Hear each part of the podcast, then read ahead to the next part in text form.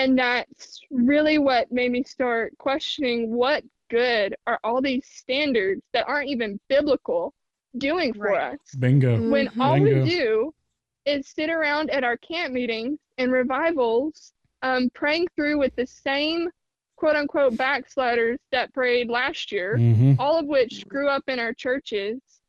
Um, we're not getting anyone new, and we're not partnering with any other churches or Christian ministries at any level. I was so at this, I'm becoming aware of aware of human trafficking, and I'm becoming aware of just the abortion crisis in America, um, and how many are are are suffering Oh, and yeah. just the the amount of the amount of broken homes Yeah. and divorce and um, addictions that are in our communities.